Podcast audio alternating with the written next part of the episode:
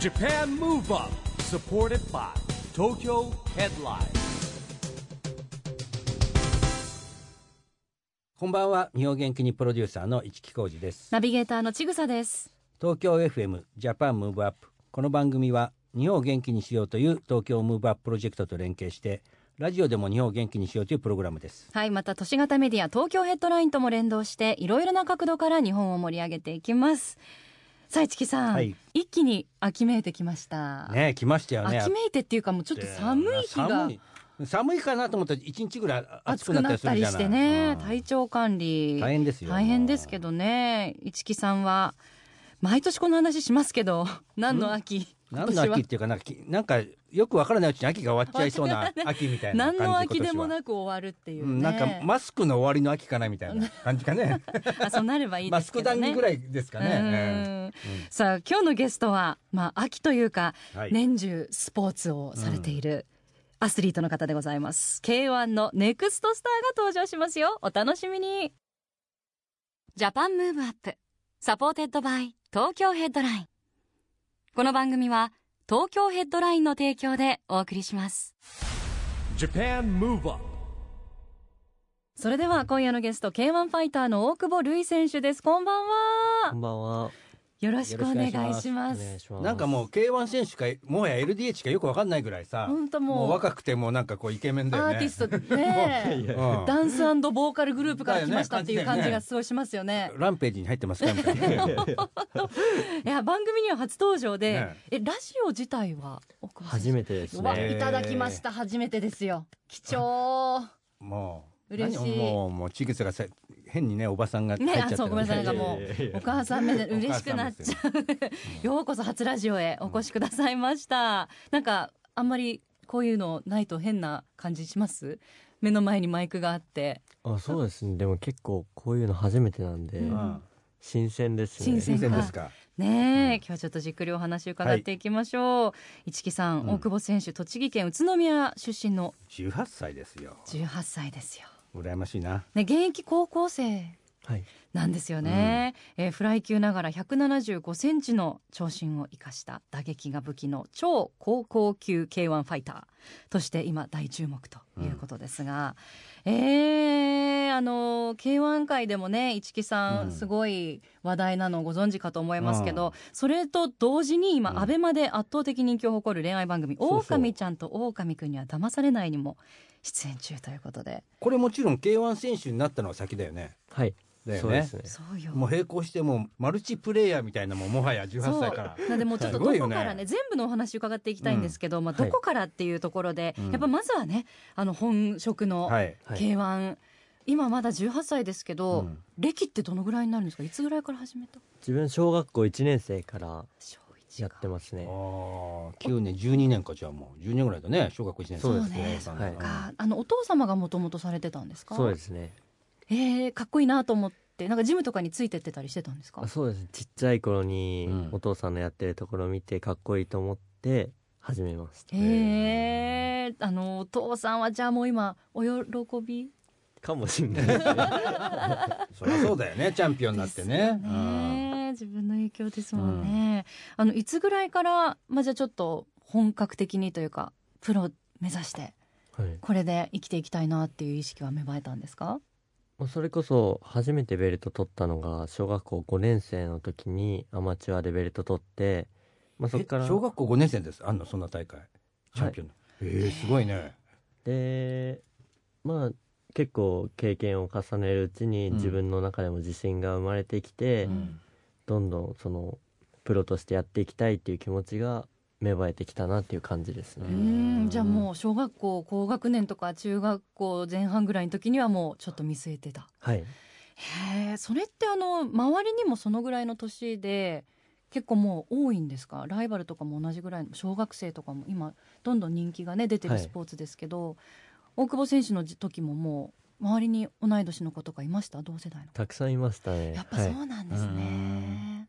う学校とかにも何人かいたり学校はそんなにそんなにですねうん。はい、でもジムに行くとやっぱ結構集まってたってはいいう感じなんですね、地元のジムにその頃は、そうですね。へえいややでもそこからもう圧倒的な強さで大久保選手、えー、タケル VS 那須川天心戦が行われましたザ・マッチでは、はい天心選手の弟の那須川龍神選手と戦って判定勝ちはいこれはまだ記憶に新しいと思いますけど、はい東京ドームでしたよねはいどうでしたか初東京ドーム、初東京ドームもう本当にまず会場がものすごくでかくて、えーうんあとは今まであんまりその歓声とかを味わったことがなかったんで、うん入場の時からすっごい歓声でなんか初めてこういう感覚したなっていう感じで良かったですね、えーはあの大観衆って得意ですかそれともあんお客さん多い方がテンション上がるそれとも緊張しちゃいます結構昔自分結構人前に立つことが苦手で、うん苦手だったんですけど最近はなんか結構そういう歓声とか嬉しいなと思いますねあのリングに上がった時にさ東京ドームってあの野球選手もそうなんだけどこう周りがよく見えるっていうじゃん、はい見えたやっぱり結構見えましたねあーへえみんな言うよだからあのね演じてる人もあピッチャーもそうだしあのリングの選手もそうなんだけど見えるんだってよくスタンドとうか、んえ見てこうお客さんの表情とか、表情まではいかないですか、はいなんとなくこ全体見う渡熱して気みたいまあな、そうですね、うんはいへえで見てでちょっとこうよっしゃ頑張ろうみたいな火がつく感じそうですねはい、へえそうかこれからまたねあのまたコロナ禍も落ち着いてどんどんお客さん入る試合も増えてね、まあ人数も増東えて京ドームでねやれるっていうのはな規模かもなかないからねそうですね次いつやれるかっていうのあるけど、まあすごい経験ですよね、はいうーんちなみにその時たけるさん対、まあ、天心さんの試合ご覧になりましたよね、はい何か感じたことありますかやっぱり両選手お互いの団体を背負って、それまでの過程とかもめちゃくちゃ辛かったと思うんですけうど、んやっぱりお互いが何何年もやりたいって言ってて実現できた大会でその試合見て感動しましたね、うーんあれはね僕ももちろん見に行ってたんだけどはいまあいろんな意見あるじゃないですかやっぱ3ラウンド制じゃなかったらタケルが言ったんじゃないかっていうのもあったりとかまあただルールが決まってるからね、でもやっぱり格闘技ってさ難しいですよ、まあ、僕らの時代ってむ昔アントニオ猪木とねはい亡くなっちゃいましたけどジャイアント馬場さんどっちが強いんだってなかなか結局やらなかった最後まで。であのやっぱタケル対天心ができたってことは一つすごくこう格闘技界としてねあのすごいことだなと思いましたね。はいねはういうんだからもう何年もかかったもんねやる実現するまそうですでね。でタケル選手もこの番組よく来てたんではい、ずっと言ってたもんね。言ってましたねそうおっしゃってましたね、うんもう実現してね、はいちなみに大久保選手はなんかこの選手に憧れてたとかはい、ずっと見てたみたいな方いらっしゃいますあんまり憧れっていうのはないかもしれおないーです自分が自分を作っていくんだみたいな自分が憧れられる存在になっていくんだみたいなまあそうなりたいですねはおーあの結構試合の時は、い、はい、その対戦相手の試合とかを研究したりして臨むタイプですか、あそうですね、うんまあでも結構あんまり練習終わった後はうし、ん試合のこととかあんまり考えたくなくて、はいでもやっぱりもちろん試合なんで相手のこと研究して試合に臨むっていう感じですねうーんだってさ現役高校生だから生活の切り替えがあるそもうんね。なんですよ、はいどういう今例えば平日だとどういうルーティンなんですか一日って朝起きて、うん何時ぐらい、起きるのは遅いんですけど7時半くらいですねううんんうんうんでまあ8時半までには学校に着かなうんうんくちゃいけなく通て、ってるんですもんね普通はにい学校にね、うん、まあ、学校終わるのが4時で、うんもうフルで行って、はいうんまあ、5時くらいまではなんか体のメンテナンスで接骨院に行ったりみたいなへのはーい、ちなみに学校のクラブとかに入ってないの別に、入ってないです入ねってないんだはうい、ん学校の体育の授業とか出るよねはい、どうそういう時はこう躍動感持ってこうやってるやってますやってるよね、、はいや運動神経いいから さとだりかあえらずさ、とスーパースターでしょ うね体育の授業ではねでも夕方5時メンテナンス終わってからジムに行そっうてっでて感すねじ夜ご飯とか食べて、うんまあ7時から10時くらいで、うんまあ、試合前とかになると11時くらいまで練習するって感じうんです、えーあとはどスマホとか何時から何時みたいなもう遊びの時間全然ないですよ こえないれのどうしますいつ移動中とかまあそうですねはいえー、何見てるんですか動画とか YouTube とかゆでやっぱ YouTube YouTube なんだ何とか見るるんですか結構いろんなクリエイターの方見ますねおえ番組とかはさそういうの見ないなんか好きなタレントとかいないのあテレビですかうんテテレビっていうかいわゆる YouTube 以外のさなんか見るものとかあんまり見ないんです基よ、ね、本 YouTube あーいやです僕よメインは若者の動向に興味が聞いてるだけなんだけどねあそうなんだ、はい時々じゃあへー息抜きで YouTube 見つあとつあとラジオだねはい移動そうね移動今後は移動の時はラ移ジオ動の時もぜひはラジオもねちょっと YouTube& みたいな感じで入れていただけスるマとホで嬉聞しいきますからね今ね、さあそしてそんなすごく忙しいスケジュールをねこなしながらもう、えー先月開催された初代クラッシュフライ級王座決定トーナメントでは見事優勝をいはい果たされました。そういうスケジュールの中でこうねしっかりとトレーニング積んでこの結果を残すっていう新しい階級だからね今日ほら持ってきてくれた新しいベルトだらスしいよタジオに金ピカの、だから初代なんでもう出来たてほやほやベルトそうですねはい初めて巻く人なわけですから、キラッキラですねあの スタジオにねいつもあのチャンピオンになられるあのファイターの方持ってきていただくんですけど、確かに今までで一番ピカピカ。綺麗ピカピカな気がするそねのね、うんなんていうのベルト部分にも傷一つないっうんていう感えじだが、っねてさっき開けしてまたすよねだってねみあたいなそうですね本当に昨日届いたばっかうりわえはい本当にそんなタイミングで持ってきていただいて、いやちょっと大事に我々も、あのうん傷つけいなやいちぐさがもらうわけじゃないそうそうそうなんかこう通りすがりに、ほらテーブルから落としてしまうとか、はいそういう粗相ないようにねちょっと緊張感がありますけれども、はいでもトーナメント、はいもうだいぶねやる前からプレッシャーもねあったと思うんですけど、はい振り返っていかがですかまあ、結構やっぱりそれこそ撮影が多かったりして練習時間が限られてて、うんでもやっぱその中でしっかり集中してやるっていうのを自分で目標してやって、うんまあ、優勝した時は本当に嬉しかったですし、まあ、やっぱりその周りだったり応援してくれる人たちのおかげで今回本当に勝てたなっていう場面がたくさんありましたうね。うん先ほどあの歓声とかは、はいえこうテンション上がるってお話ありましたけどプレッシャーみたいなのは自分によく作用する方ですかどうですかそうですね、まあ、多少やっぱりあった方がいいですえね。ーだはっいて今回もう優勝大本命とか、はいもうこれは大久保選手のためのトーナメントとか、はいすごい言われてたじゃないですかもう勝って当然だみたいな、はいそこまで言われるとどういう心境なんですかいややっぱりでもたまにきついなとか思う時もありましたけど、うんまあ、振り返ってみるとそういうプレッシャーがあったからこそその練習に集中できたり、うんその追われてる立場の方がやる気になるうんっていうのがあったんで良かったかなっていうのはありますね、はい石木さんやっぱそういうメンタリティー持てるか持てないかっていうのも K1 ファイターいのや方っってていうかもういやもう全てに驚いたの僕今日彼は18歳高校3年生ですよなんかもこうんなもうしっかりしたねしっかりしてるなと思ってマインドセットでもだってあの決勝対戦相手のダイナ選手って、もうほぼ無傷な感じで準決勝で勝ち上がってきはいた相手ですよね、えー準決勝ワンラウンド KO はい、これいかがでしたか対戦相手としては。いやー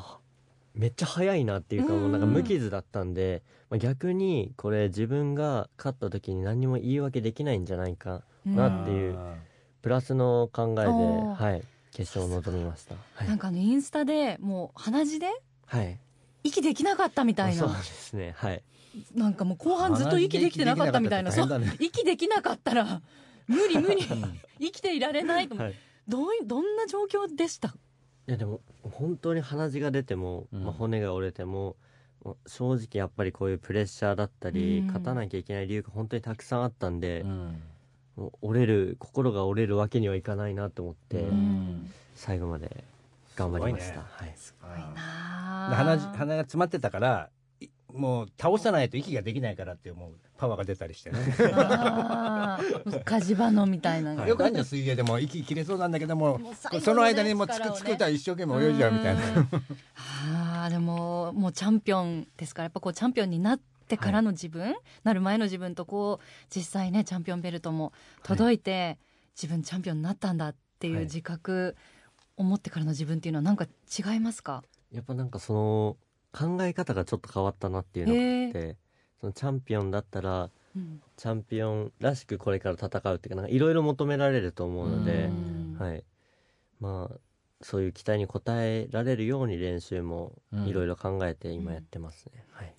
じゃあいい意味のなんかこう責任感とうんはいいいプレッシャーみたいのがさらに乗っかった感じですそうでね。すね。はい。あまあ、ー楽しみですよねねえだからもう今チャンピオンだからもう高みを目指すしかないねもっとね、うどんどんねね、後半もまだまだお話伺っていきたいと思います。ではここで大久保選手から日本を元気にする一曲伺いたいなと思うんですが、普段はやっぱ高校生めちゃめちゃ音楽当たり前に聴きますそうですね。ね結構聞きますね。はい。えどんなあたりの曲が好きなんですか。やっぱでも結構自分いろんなジャンル聞きますね。へヒーップホップだったり、おお。 K-POP だったりお、はい。じゃあそんなセレクションの中から今日はどの曲にしましょうか。今回は自分の試合の入場曲でもある BTS のジョングクのソロ曲である「ユーフォリア」っていう曲を聴いてほしいですね。はい、 Japan Move Up いい曲ですよね。え、BTS の中でもジョングクのソロ曲っていうやっぱアーミー？ジョイアーミー？はい、あ、ジョイアーミー。あの、ちさんアーミーわかります？軍隊でしょ違う。英語です よあ違うののあのね BTS のファンのことをアーミーって言うんですよ。あそうなのそうそうそうだってまあみんなあなんとかアーミーって言うじゃんみんな不安のことあのね BTS はねアーミーなの。あなんだそうそうなんだ、えーぜひ覚えて帰っていキたャだきたい。リーパンビアの事務所の社長もアーミーって言うんだけどそれは関係ないそれはね関係ないですね。はいいやーいい曲やっぱこの入場曲かかると今でもちょっとこう、まあそうですねはい、至るみたいな気持ちになります。 はい、でもぴったりですよね。あのこれ僕の曲ですって言っても遜色なさそうな。えいやでもこの曲で入場して気持ちいいよねなんかねねえうんいやーお送りしたのは大久保選手の日本を元気にする一曲 BTS ユーフォリアでした。あの見た目はねダンスボーカルグループにいそうな大久保選手ですけどご自身は歌とか踊りとかまあ、苦手ですね、はいあそうはいえ全然やりませんいやーあんまりやらないですねあーちょっとぜひ見てみたーいな DJ から入れば DJ から、あーそれもかっこいいねあでうんやっぱクラスとかでは人気で すかこういう本人に聞くこういう楽いやいや楽曲が楽曲うねんみんななんか踊ったりとかしてみんな今の高校生ってはい当たり前に TikTok とかでこういうはのい踊,、踊るみんなやってるんです、はいあ本当でにもみんなやってるの結構そうですねやってる人多いと思います、ねへー自分もやってますね、あややってるものはね、い、えちなみにさ驚愕あ驚愕ですモテるでしょだってもう大変ですいよねやいやもうそんなことないですよ本当、はい他のクラスから見に来るでしょいやいやいやあいやと近隣の学校から見に来るでしょ、まあ、今はわかんないけど下駄箱にいっぱいこうラブレターとか書いてあるね ねえ、うんちょっとあの後半はプライベートのお話も伺っていきたいと思います、はい改めまして今夜のゲストは K1 ファイターの大久保瑠衣選手です後半もよろしくお願いします、よろしくお願いしますさあプライベートのお話行く前にですね、はいこの番組では日本から世界へ発信するコミュニケーションによる社会課題解決に向けた SDGs ピースコミュニケーションというのもテーマにしておりまして今日はぜひ大久保選手の SDGs ピースコミュニケーション宣言も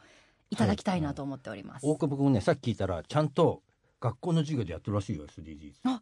ってますねごいよね、はやっぱりね SDGs っていう授業がそうですねえ結本構当なでんすかかその課題解決に向けてグループを作って活動するみたいなそれでみんなの前で発表するみたいなそれね僕らねあの子子供供未来国未来国連連会議ってやってるわけ世界の子供たちが集まるやつや始めて、はいで今いろんな地方でさあのこの間大阪でやったり豊島区でやったり、今度浜松市でやったりするんだけど、はいすごいねちぐささ高校んでもやってるっていう高校でもやってるねやっぱ全国に本当広がってるんですねちゃんいやでとも向き合うっていう全国でやってないから宇都宮市は進んでんじゃないのやっぱり。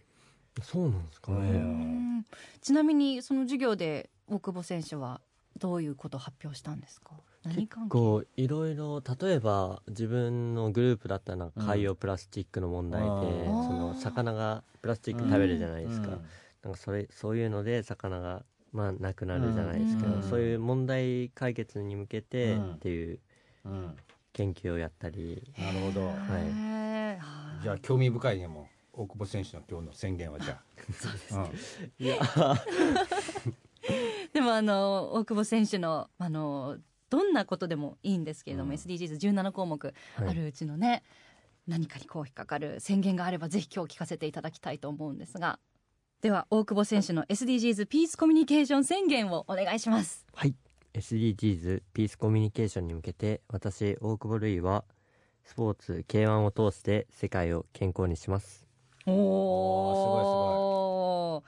すおそっか今ねなんかこう健康寿命とかも言われてますけど、うんなんかこうウォーキングとかねいろんななんかうんののなんだろうこうどんどん進化してって最近はダンスとか、うん今まではあんまりなんかその健いや康と結びパッと結びつかなそいうジそうャそうンルのものもどんどん広がってきてますもボんクね。ササイズとかも流行ってるしそうそう今僕の周りでも意外と別に選手になるわけじゃないんだけど k 1道場行ってねこうスパーリングしたりそうなん体鍛えたりする人増えてますよ。なんかそのハードルが下がって、一般の人でも本当こう健康管理とか、そうですねちょっとこう、あのフィットネスのためはいに、うん軽い気持ちでもちょっと楽しんでやってみようかなって思う人が増えてきてますよもうね。ねだからそうするとやっぱファン作りにもなるし、うんうんまあ、よく言うんですけど k 1の仕組みで言うとね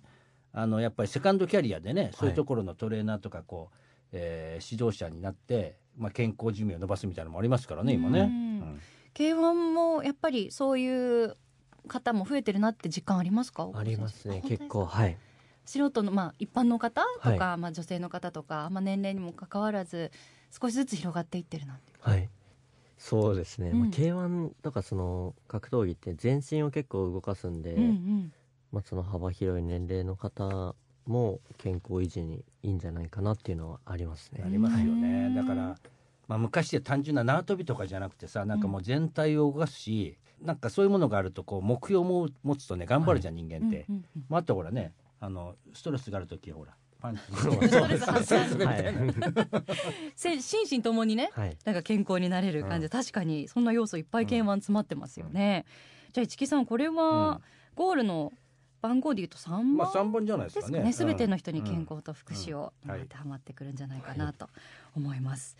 ちなみにこのピースコミュニケーションというのはまあいろんな課題をコミュニケーションで解決していきましょうっていうようなことなんですけど、北坊選手は周りの方とコミュニケーション取るときになんか気をつけてることってありますか？まあ笑顔を忘れないこととかあとはやっぱり相手と波長を合わせるよううにんうん話題を自分たちの趣味だったり、うん相手の趣味を聞いたりして、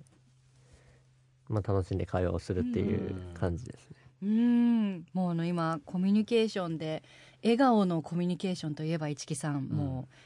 う狼ちゃんです ようん恋愛番組「はい狼ちゃんと狼くんには騙されない」にご出演されていますがはい、いやーどうよどうですかいやーでも本当に最初はやっぱなんか最初結構人見知りで、なんかなかなかあの話が続かなかったりしたんですけど、うんやっぱ結構慣れていくうちに、まあ、メンバーが10人、うんもう自分合わせて10人いるんですけど本当にみんなは今仲良く、誰と2人っきりになっても気まずくならないし、うん本当に最高の仲間を持ったなっていう感じですね。うーんもうキュンキュンの嵐で大変みた いです要は。ねえあのやっぱこうやってる格闘技の時の顔とそれはその全然恋違愛うモーよドの時ねの。顔が、 今格こうい闘う家から俳優の顔に変わるんだよね。そうでもこういうこと言われると今もうたまらないでしょ、うんもうは嫌で恥ずかしそうにうんもうやめてくれっていう顔をしているのがまたこれ たまりませんけどこちらもでもそっかまだでも誰が狼ちゃんで狼くんっていうのをね、はいまだこれからのお楽しみそうですね。ですからね見逃せないというところでいやでも楽しんでるんだったらはい何よりですね、そうだよ。インスタとかもね、うんまあえ映画とかも出ちゃえばいいじゃん。そう思い出した。そうそうどうです、昔ね、えっとタケル時々選そう手そがうこの番組出て、はい。あの当時ハイアンドローンに出た出たいっていう出かたらいっ、ていう、はいまあ LDH はい。がしゅあじゃないですか。はいで、あの繋いで出たんですよ二人ちゃんとハイアンドローン。なんで結構今言えば叶うかもしれないかなうかもし れない。言っとけばエントリーしいろいろやてりたいです よ。あ映画俳優さんとかもちょっとじゃあご興味が、はいうん。ありますうね。ーんじゃあ歌と踊りっていうよりはこう演技の方に、はい。そうか楽しみですね楽しみそういうおですよ姿もねだってでも今高校3年生でいらして、今後し進路とかってまあ一応今は大学の方に行こうかなっていう感じで。いはいいけもう両立の数がもうパンクしちゃいそうですけどいや行った方がいいよ。でもね、あのーすごいなメジャーリーグの大谷選手見てくださいよ。これからの若者はね、そういう人たちが増えていかなきゃいけないんですよ。だからね、大学も行って、もうチャンピオンにもなって、そして俳優としてもスターになる。う わー文武両道いいね、プ俺ラスア嬉しルいフな、ァもう今のうち仲良くなっておくいややでも本当にこれからのねご活躍楽しみにしたいと思います、えーあっという間にお時間が来てしまったんですが最後にぜひこれからの夢もたくさんあるからな、うん聞いて聞 今いておきたいねね伺っただけでもいろんな道の夢があるけど、そうで何年後かにこれ使えるようにも今,、はい今聞いとくそよっかもなんかう、うん目標とか夢とかあればぜひ、えっとやっぱりまあ格闘技で K1 の世界チャンピオンになるっていうことが一つの夢であってあとはその外のお仕事 K1 以外にも外のお仕事をもっと頑張っていきたいなっていうのはあります。はい、素晴らしい。やっぱあのー前回もねあのチャンピオンになられた時に、まあこの恋愛番組とかにもこう出てて今までにあんまりこうそういう方がいなかったから、はこうなんていうんですかね向かい風みたいなのもあそうっですねたと思うんですよ。そういうのにもやっぱ打ち勝ってこう実力でこう実績を残すっていううんはいのがやっぱすごいなって、もう次は雑誌の表紙とか狙った方がいいんだもんね、もうねいいけるよイケメンだしもでもそういうなんか逆境というか,、はいなんかこう周りに言われる時とかももういや俺は そうですね。全部試合で見せるしかないな。もう見せてやるっていう気持ちですよね。はいでやっぱり欲しいものはもう自分の手で努力して頑張って全部手に入れようはい。あーその今入っていった時の目力がうん違うわねやっぱりすごいですよね、ちょっとこの目力私忘れられない。うんはいエネエネルギーをこちらがね、はい、こちらもいただきました。いはいはいやこれからもいろんな道に、えー全力で進んでいって、はい花を咲かせていただきたいと思います。ありがとうございます。えー今夜のゲストは K1 ファイターの大久保瑠衣選手でした。本当にどうもありがとうございましということではいはた。いありがとうござあいりましたがとうございました。 Japan Move Up ここで東京ヘッドラインからのお知らせです。東京ヘッドラインのウェブサイトではオリジナル記事が大幅に増加しています。最近の人気記事は、バズらないとイヤー第36回、ハッシュタグつなげ絆。ザランページ浦川翔平が世界バレーとつなぐポーズを語ります。セクシーゾーン、菊池風磨、黙ってキスでもすればいい。恋愛相談にズバリ答えるも前田敦子からで、その後はガールズガールズ小田ゆずはのゆずは24時第35回たくさんの感謝相葉雅紀二十歳の頃にそれと遭遇していた気づいたら裸足でラーメン屋の前になどがよく読まれていましたその他にもたくさんの記事が毎日更新されていますのでぜひ東京ヘッドラインウェブや SNS をチェックしてくださいね Japan Move Up 今日は K1 ファイターの大久保瑠衣選手に来てもらいましたけども18歳高校生なんかね爽やかだしねいやすごいよねやっぱり勉強もしてるし